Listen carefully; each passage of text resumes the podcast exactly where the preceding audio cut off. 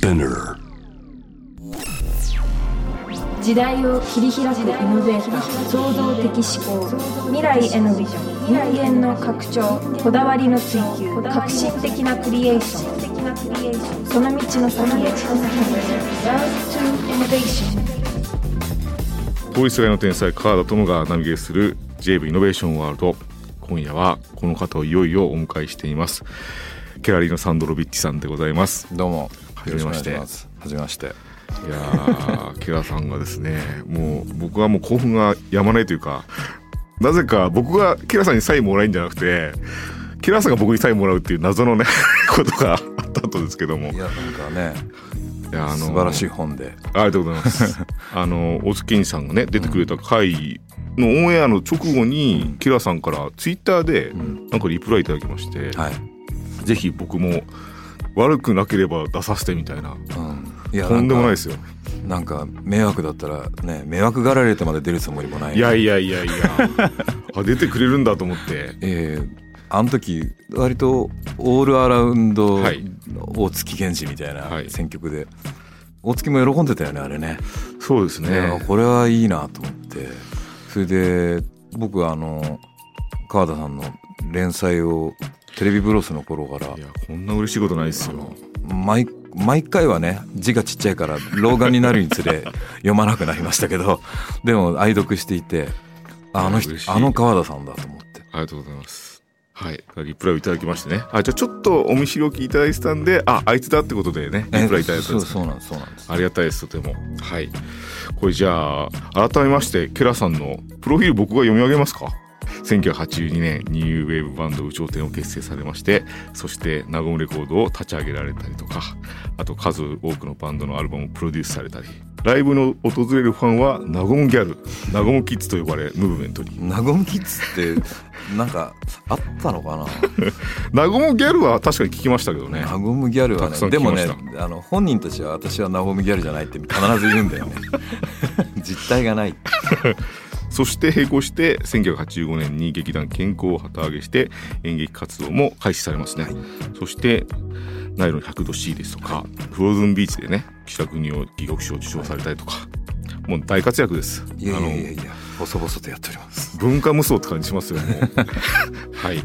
僕ねケラさんと10年ぐらいいない前に隣り合ってて普通に僕演劇見に行ったんですよ、うん。中郷。あ中郷見に行ったら隣の隣ぐらいがケラさんで。本でもう衝撃弾というか まあミニマムなね当うん。劇団からするとやっぱあケラケラさんだみたいにざわざわしてて。それはど何回か見に行ってうん。伊藤聖子さんは一緒じゃなかった？聖子さん。あ奥さんあの奥さんもいらっしゃいました。あ。はい。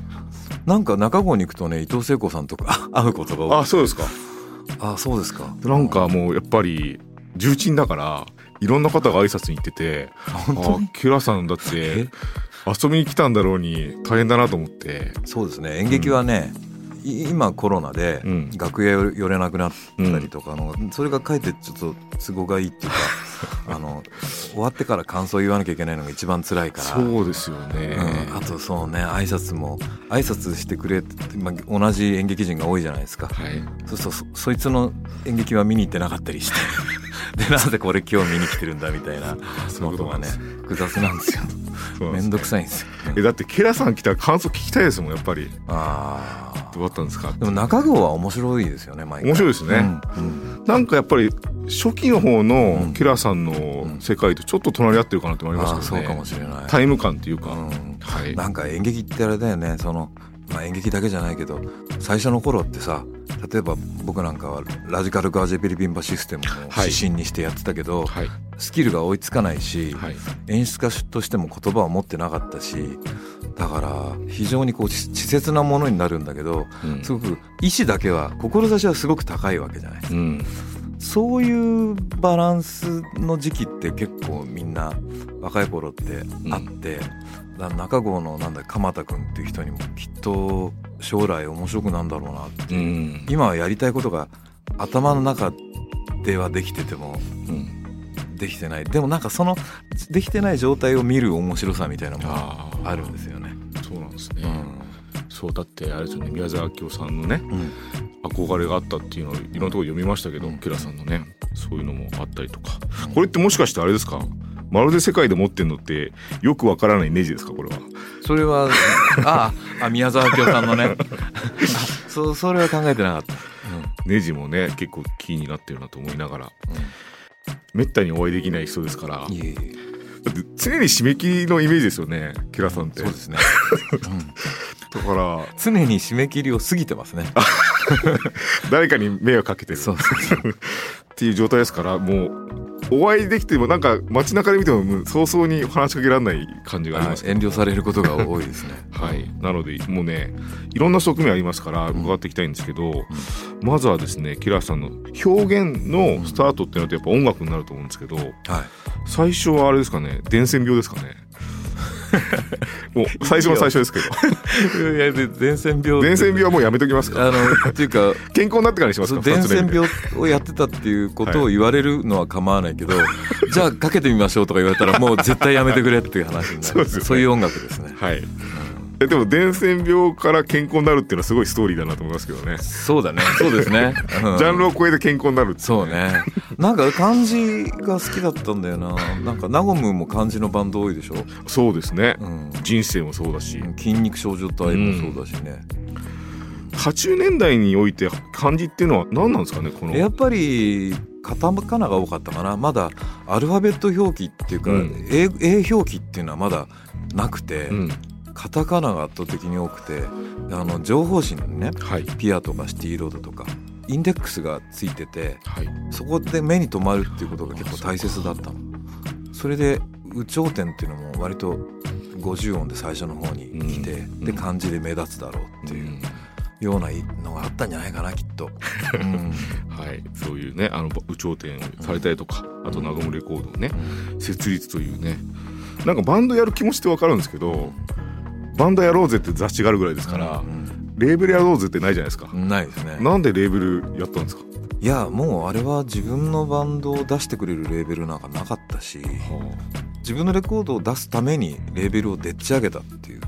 でその頃つるんでたのが、まあ、今でも仲良しですけど加藤健壮とかはい、岸野雄一とか、うん。まあ、いわゆる京浜兄弟社の人たちですね、で川勝さんもそのブレーンにいて、川勝正幸さんが大田圭一さん。大滝栄一さんじゃなくて大田圭一さんですね、はい。イラストレーターのゲルニカのメンバーだった、はい、あの人にレーベルのロゴを書いてもらって、うん。でだから最初は岸野たちと一緒にやろうっていう感じだったんですけど結局僕が暴走してしまい、うん、だからそのレーベルそれまではまだインディーズなんていう言葉もなかったし、うん。ナゴム始まってもしばらくなかったし、うんやっぱりその周りを見るといっぱい自主レーベルはあったんですけどどこもかしこもみんなパンクやバンギャルドやはい。なんかこう冗談言うと怒られるみたいな、うんシリアスなあの表情をしたレーベルばっかりでうん。でその中でナゴムみたいのを始めるとねやっぱ最初はねふざけてると思われるんですよね。ふざけてるんだけど、うん。なんかでもふなんか俺たちは一生懸命やってるのにこいつら舐めてるみたいな目で見られるんですよ。しかも大人のあの東京ロッカーズとか、うん。ああいう怖いお兄ちゃんたちに、はいはい。うん、だからやりづらかったですよね。僕はなんか運動できるわけじゃないしうん。勉強すごいできるわけじゃないし、なんかユニークな人が、あのユニークなことをやるっていうことを戦闘機ってやってるのがナゴムだった気がして。なんかコミックバンドではないじゃないですか決して。ないですね。結構シリアスにちゃんとふざけてるというか。そうね。そまあそのバンドにもよるけど、ん。でもなんかそこ紙一重なんだけどさそのまあ医師の卓球とかはまあ当時からひたすら下ネタとダジャレで でノベルティソングみたいなことをテクノポップでやってるっていう印象だったし、うん。うん。でもなんかそこで嗅ぎ取るものはあるんですよね。うん。よくさ逆にさ普段あんまりコミックソング的なことをやってないうん。バンドがさしかもまあテクニカルなバンドが多いのかな。がちょっと冗談でさ MC の合間とかにさちょっとなんかコミックソングもどきみたいなことをやったりすることがああるでしょ。そういうのは僕は大嫌いだったんだよね。あなんか、うん、それってなんか余興じゃんっていう、ーうんうんナゴムのバンドは余興っていうことではなくてそれしかできない。本領でしたもんね、うん。うん、本領でふざけてたってそうそうそう、うん。わかりますそのニュアンス。でもうね今となってはまあ王権さん筋肉少女隊ですとか玉とかバチかぶりとか、はい。後にもうね有名でしかない人たちもう名を馳す人たちがうん。たくさんいたわけですけど、うん。あの人たちも無名だったわけでもちろん。なんで無名だったあの人たちに声をかけたのかっていうのはそれぞれですね。大月は大月が出た時説明してたと思うけど、はい、金賞の内田雄一郎っていうのがうん。高校の後輩だったんですよ、はい。それであいつは内田君は美術部で。で僕は美術部関係なかったんだけど なんでか分かんないけどデモテープを聞いて大月と内田が中学時代に組んでたドテチンズっていうののバンドの児童館のはい唯一の録音物をはい。ライブ録音を。それでまあどうにもならないんだけど やっぱそのモチベーションを汲み取るわけですよね。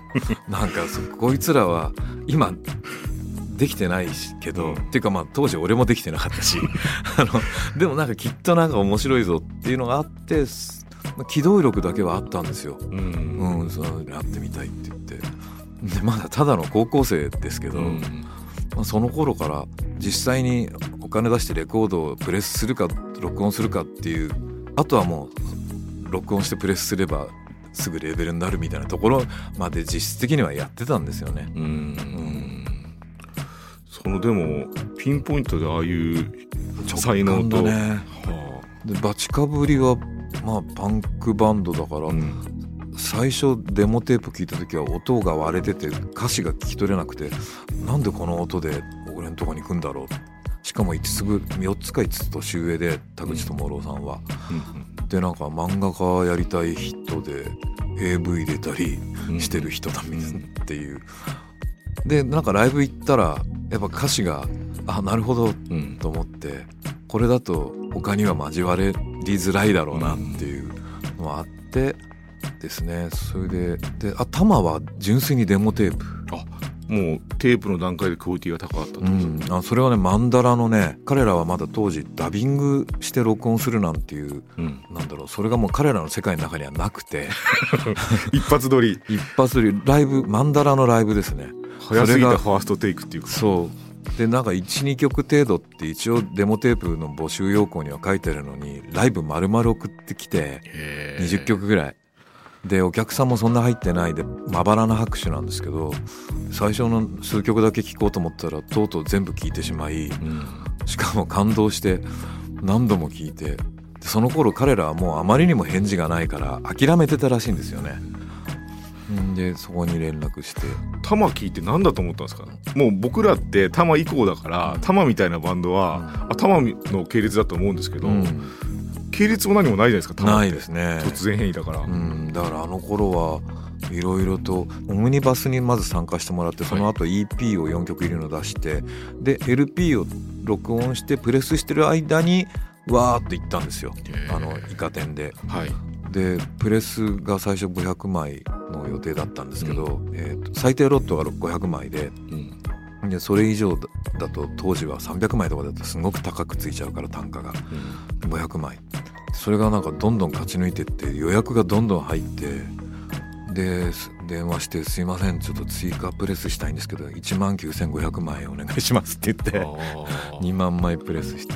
当時もう CD に過渡期うんだったからアナログ版で2万枚って結構すごいんですよあしかも大博打ですね。大博打。インディーズで2万枚でうちはあのバンドとバンド50%僕50%っていうまあ良くも悪くも赤字が出たら僕全部かぶってたんですよ。黒字が出たらともかく折半みたいな。メジャーのレコード会社と違って人がもう僕とバイトぐらいしかいないから、うん。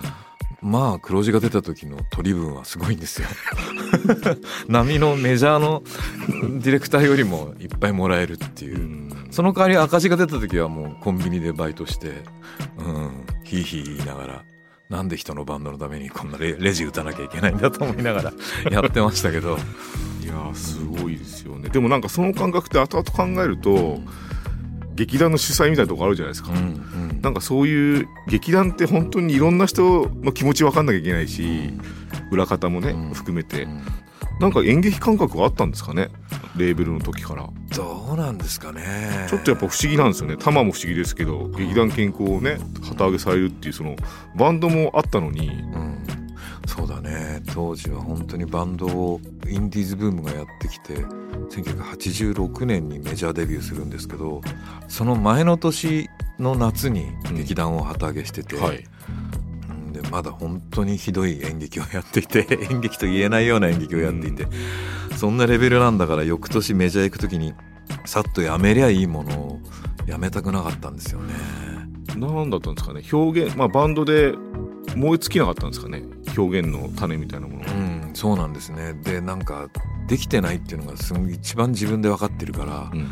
ここでやめるのは悔しいっていうのも思いもあったし、うん、あとやっぱりララジカルとかが輝いてたのかな。あうん鬼太郎さんかっこいいと。あかキラさんはもう喜劇が大好きですし日本のね日本でそうやってる人もいましたからやっぱり同じ土俵でってのがあったんですかねそうですね、あのやっぱ音楽は高校時代にテクノニューウェーブのブームに出会ってからなんだけど笑いに関してはもっと全然古いからうん中学の時モンティ・パイソンの台本書き起こしてたしテレビ録音してその前には「ゲバゲバ90分」とかあったしさらに前にはすごく、まあ、無自覚ででしたけど父親の知り合いにはあのゆり徹さんとかね。そうですよね。そういう人たちと一緒に麻雀してるのを親父が麻雀してるのを眺めてたからなんかね笑いに関しては一生作っていくっていうか関わっていくんだろうなっていうのが早くからありましたね。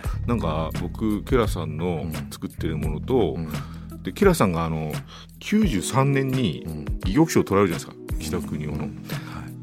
お笑いで追求する方向と、うん。そういう賞とか,、うんなんか評価される方向って必ずしも一致しないと思うんですけど、うんうん。この時って結構狙っていったんですか？いや全然狙ってなくてどっちかっていうと劇団公演としてははい。イレギュラーな感じの女の人4人しか出てないし、ちょっと番外公演的なニュアンスだったんですよね。はい劇団健康の頃はナンセンスものしかやってなくて、はい。それがナイロンになってからは30の時にナイロン立ち上げたんですけどはい。そっからはまあちょっとここのままだとおかしくなっちゃう頭がおかしくなっちゃうからナンセンスコメディばっかりやってるとね おかしくなるんですよ本当に。最後はなんか何にもないのが何でもない日常が一番おかしいみたいなところにたどり着いちゃうからやばいと思ってもうちょっと何でもやろうっていう何でもありということにしようと思ってやっていたもののそれでもやっぱりナンセンスコメディっていうのが主軸だったんですよね。はい。でフローズンビーチは、うん、そうじゃないね。それでさあの稽古中に出演者の一人であった犬山犬子がはい。ちょうどその2年前ぐらいに松尾鈴木が岸田戯曲賞を取ってて、はい。これでそろそろ松尾さんも取ったし寺さんも岸田戯賞取れるといいねなんて言ってそれがシアターガイドかなんかの活字になっちゃってえー。プレッシャーかけるなと思いながら、まだその時台本書き上がってなかったからそしたら本当に取れたんですよね。それはでも狙ってたわけじゃないんですね。違うんです。うん。あのね狙うとことごとく外れますね。ああそうですか、うん、あらゆることが。でだから今でも若い人たちにたまにこう公の場でじゃあ質問コーナーみたいなのがあって、どうすれば劇団が売れるんですかとかうん。聞かれるんだけど売れようと思ってやったことはい一度もないんですよ。うん。本当に。で僕らの場合はそのバンドのお客が保険になってくれてたから、そこが唯一多分他の劇団と違ううん。ところでその一番ダメで普通だったらノルマでチケットさばいてたら客がどんどん減るだろう時期をそこで切り抜けられたっていうのがあって、とてもまあ感謝してるんですけどね。それでそうこうしてるうちにちょっとずつ上手くなっていたんですよね。きっと。でも、まあ、そういうの狙ってないにせよ僕その健康のねうん。ナンセンスというかあのギャグの数がとにかく多くて本当にタイム感的にはもう何分かに1回ギャグが潜んでるみたいなものからこのフローズの前後って明らかにその笑いの質は違うけど面白い要素もあってその数が変わってくるじゃないですか。うん。数とか配分とかが。そこは意識的だったんですか数ってギャグの？ギャグの数ですとかあとちょっとそのそこ、ねギャグをね、はい。ともかく1本、まあ、確かに1本に200とか300とかね、はい。最初はもう本当に ギャグの量で勝負してたような作品もはい。たくさんあるけど、それ続かないですよ。きっかけが多すぎるっていうか。あの気が付くと同じことやってるっていうあのが自分であこれ 前回もやったなってことであのしかもやっぱり受けたいからかつて受けたものをチョイスしてまた再生産するわけですけどやっぱそれはお客にとってもなんとなく縮小されたものに感じられるんだと思うんですよね。うんでこのこれをやってたらダメだしだからといって毎回新しいギャグをなんてまあそもそもギャグなんてねあのどこまでが新しいのかもわからないですからね。それこそあの昭和の喜劇人がやってた古い喜劇人がやってたことをちょっとだけやり方変えるとかーうん。3往復で分からせてたことを1往復にするとかそういうことでしかなかったりもするからあとやっぱ演劇というものの尺ですね。うん。お笑いの人が5分10分のネタで勝負しするところをこっちは2時間とか2時間半やってるから、うん。観客はねどんなに面白くても1時間10分ぐらいのところで一旦全く笑わなくなるゾーンがあるんですよね。そうですよね。そんなようなこともあってもっといろいろやろうと。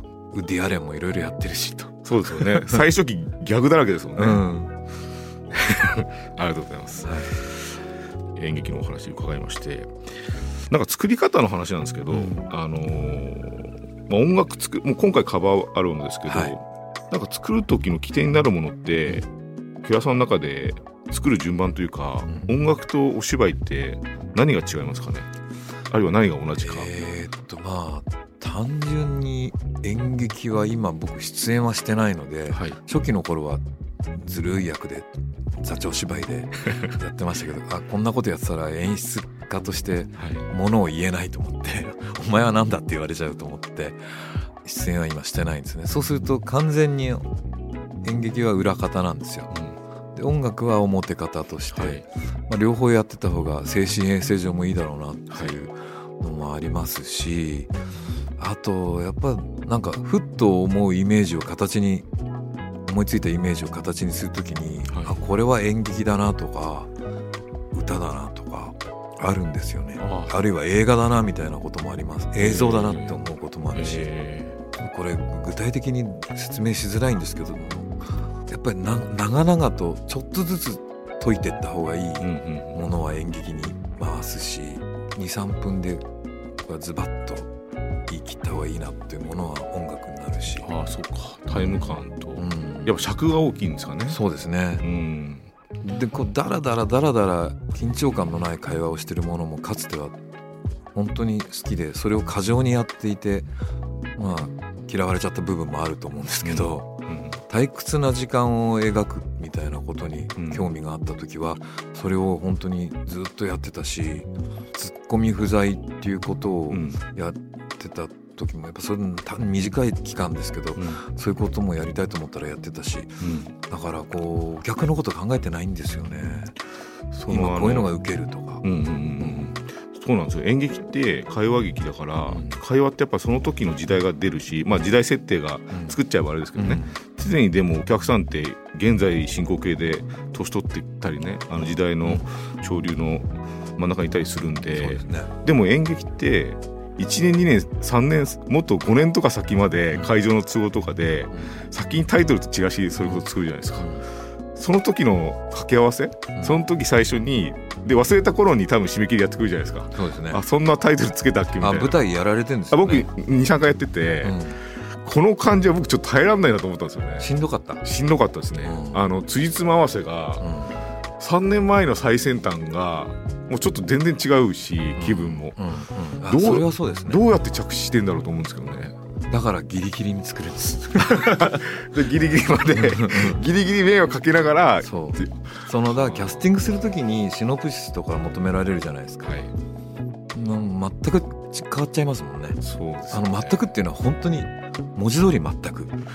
でそれでそそういうつも芝居に出るつもりでみんな事務所なり本人ご本人が、そしたら稽古始まってみたら台本は最初の何ページかしか来ないし 全然聞いてた話と違うトーンの世界観の物語が始まるみたいな。でそれで愛想使されたら多分もう二度と一緒に仕事しできないしそれでいやでもぜなんか話全く違っちゃったけどやってよかったなと思ってくれる人は何度も一緒にやってる。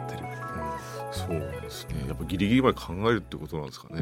うん、だからあのー、2年前とはやっぱり自分も変わるし周りも変わるしね。分かんないですよね2年前に。ほんとやりたい。こいやそうですよね。となんて。あでもそういうじゃあギリギリまでキラさんが考えてたらねうん。そういうことかっていう。ことかもしれないですね。そうですね。もう稽古しながら台本を書くっていう。はい。特にまだ初めて一緒にやる人とかよく知らない役者さんはしばらく稽古場で眺めてるとその先が書ける。だからなんそれを見見ずして完本して稽古場に持ってくっていうのは、多分技術的にはできるんでしょうけどもったいないなっていう気がんそうですよねギリギリまで。うんだそのなんでしょうね。2年前3年前とかにだバンって出したイメージとちゃんと現代に着地するってことをずっとやってたキラさんがちょうど今オリンピックの時期で,、うん。でパラリンピックのオファーとかもあったじゃないですか。ありましたね。キラさんだったらやっぱりどうやってたんだろうっていうのはやっぱり気になりますけどね。うん。あの細かいことは言えないんですけど、今はね、はい、まあ、格闘してましたよ。そのすごく。多分他の人がやっても似たようなものになっただろうっていうことうん。をやったらまずいっていううん気持ちがすごく強かったし、うん。それでいてちゃんと成立するもの、うん。で納得させなきゃいけない人はたくさんいるしうん。船頭もその後ご存知そうですよね。手術された通り、あっちこっち向向いてる船頭がいっぱいいたので、なんかそれはちょっと形になったら面白かったんじゃないかなとうん。思いますけどね。まあこれがどうなるかは置いといてあのオリンピック自体がね、そこで考えた構想みたいのはうん。別の形で見れる機会はあるんですかね？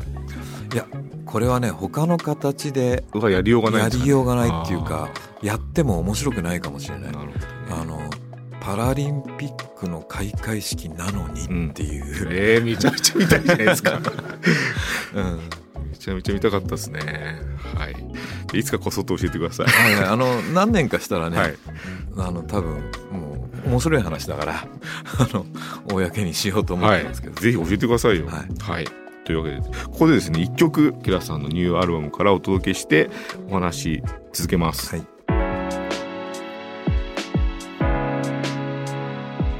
いや、これ僕、ずっと拝聴してて、はい、めちゃめちゃかっこよくて、ありがとうございます。チョイスが面白いんですよね。あの、選曲、本当に、僕の世代じゃ知らないものもあるし、知ってるものもあるし、あともうジャンルが同様めいたものからうん、そうですね、あと別役さんのね、うん、作詞のやつとかうん多ジャンルですけど、でもやっぱケラーさんがやってるからう、ん。一本筋が通ってるし、うん。あとなんかケラーさんってなんか、これ意識してるのか聞いてみたかったんですけど、なんか明るい曲だなと思ってた曲は悲しく聞こえたりしますよね、ケラーさんの曲って。そうかもしれないそれってい意識されてるんですか？うん、あの意識してはいるけど計算っていうほどではないですね、そういうやり方を自然とチョイスしてるっていう、ん。あの多分そういう思考があるんでしょうね。なんかそう明るい曲だなと思った曲が暗くなったり暗い曲だなが明るくなったりが、うん。カバーは演劇で言うとまあなんか書き下ろしじゃなの新作じゃなくてチェーホフとかやるみたいなあるいはシェイクスピアとかシェイクスピアは僕やらやったことないけど、はい。その翻訳劇とか古典をやるような気持ちはあはあはあですね。でそれを自分だったらどう見せるかっていうのがあ音楽でいうカバーで、まあ、アレンジ勝負っていうかアレンジとあと歌うぐらいしかやることないんで、まあ、いかに原曲と違う風景を見せるか、ーうんうん。それもなんか闇雲にこうなんだ無理やりっていうよりは自然とそうしたい。じゃあどんな風景が浮かぶかってものが浮かぶものを訴状に乗せてるっていうことかな。そうなんですね、うん。じゃあ演出にちょっと近い気持ちなのかですね。近い気持ちですね。うん。だからなんかガラッと変わるのかな。なんかうん。全然違いますよね。やってみて大して変わんないっとか、うん。あなんかもう全力がないっていうか原曲にはもう全くかなわないって思うものはとってもボツにしますね。ああそうなんですね、うんちょっと原曲のままだったみたいな。時は、うんありますね。そうなんですね。今の人たちは なんつっと親父みたいだけど あのというか当時からそっか割とカバーっていうよりコピーじゃんそれっていうもの？うん。一時期本当に氾濫してた時期がありましたけどね。そうですよね氾濫してる中でもケラさんは「コロの旅」とか、やっぱね。そう違う側面をやっぱりね聞かせてくれてたなっていうのがそうですね。ありましたからね。今回のカラバーアルバムもね、うんそういうことに満ちたアルバムなんでぜひ聴いてもらいたいのと、あと8月にうん舞台公演がはい控えてますけども、砂の女をやりますね。安倍工房い、やの小説ー。これは大変な小説ですけどねこれが大変なんですよ。安倍工房の僕はそんなにいい読者ではないし決して仲悪くは仲悪くってあの イメージの中です、はい。頭の中でね、はい。仲良しでもないんですよね。仲悪 仲悪くもないけど。まだよくなんだろう面白がれきってないってとこがあって。うんこれがねどこまで握手できるかっていうかいや砂の女僕も原作も好きだし、まあ、いろんな方がね映像にも舞台にもされてますけど、楽しみですよ。キラさんどうすんだろうと思って。ね。あの花から分が悪いですからね。あの 演劇であれをやるってね。演劇もそうだしあとねどうユーモア要素っていうかキラさんがくだらない要素を入れるんだろうと思って、まあ、ちょっとクスクスっていうぐらいは入れてしまいますねどうしても。安倍工房はねなんか同じ不条理劇不条理の小説の世界で,、そうですね、まあ、別役さんと10歳ぐらい違うんですけど、うん、でもまあライバル視されてる時期もあってそうですよね。だって舞台もやられてますもんね、そうですね、あああの西武グループのうん、パルコができた頃はかなり堤さんと一緒に安倍工房スタジオの舞台をやってましたけど、まあでもやっぱ仏頂面の演劇なんですよね。あうん。ああそのニュアンスわかりますね、うん、別役さんはもう含み笑いというか、あうんポーカーフェイスで腹の底ではずっと笑ってるみたいな演劇なんだけど。だからその難しいんですよ。なんか自分のスタイルと違うから。楽しみですね。それだけに。であの、はい。相方の小川玉樹が、は小川さんがまあ引っ張ってって彼女は安倍工房全集を持ってる人ですから。ああそうですもんね。大好きですもんね。わからないことはは小川さんに聞けって。ああ楽しみですね。なんか無機質とねはい、有機なものがどのようにうん。展開されるのか。はい、楽しみですね、えー砂の女は8月22日日曜日から9月5日日曜日までシアタートラムで行われるということです。